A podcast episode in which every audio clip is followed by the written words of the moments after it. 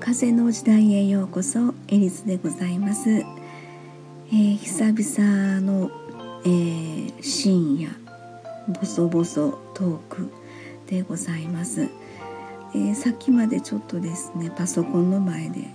あのうたた寝をしてしまっていましたので今ちょっとぼやーっとしてるんですけどお布団引いて寝なきゃなと思いながらちょっとその前にお休みトークだけして寝ようかと思います。えー、ここ数日ですね、まあ、のうちの会社アートクリエイトって言うんですけれども、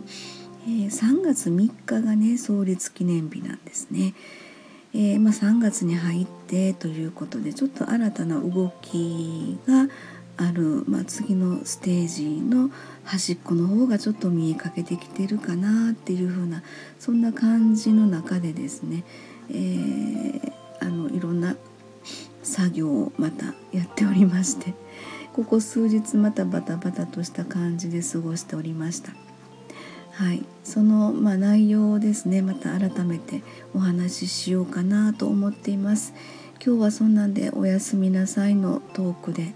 えー、締めたいと思います。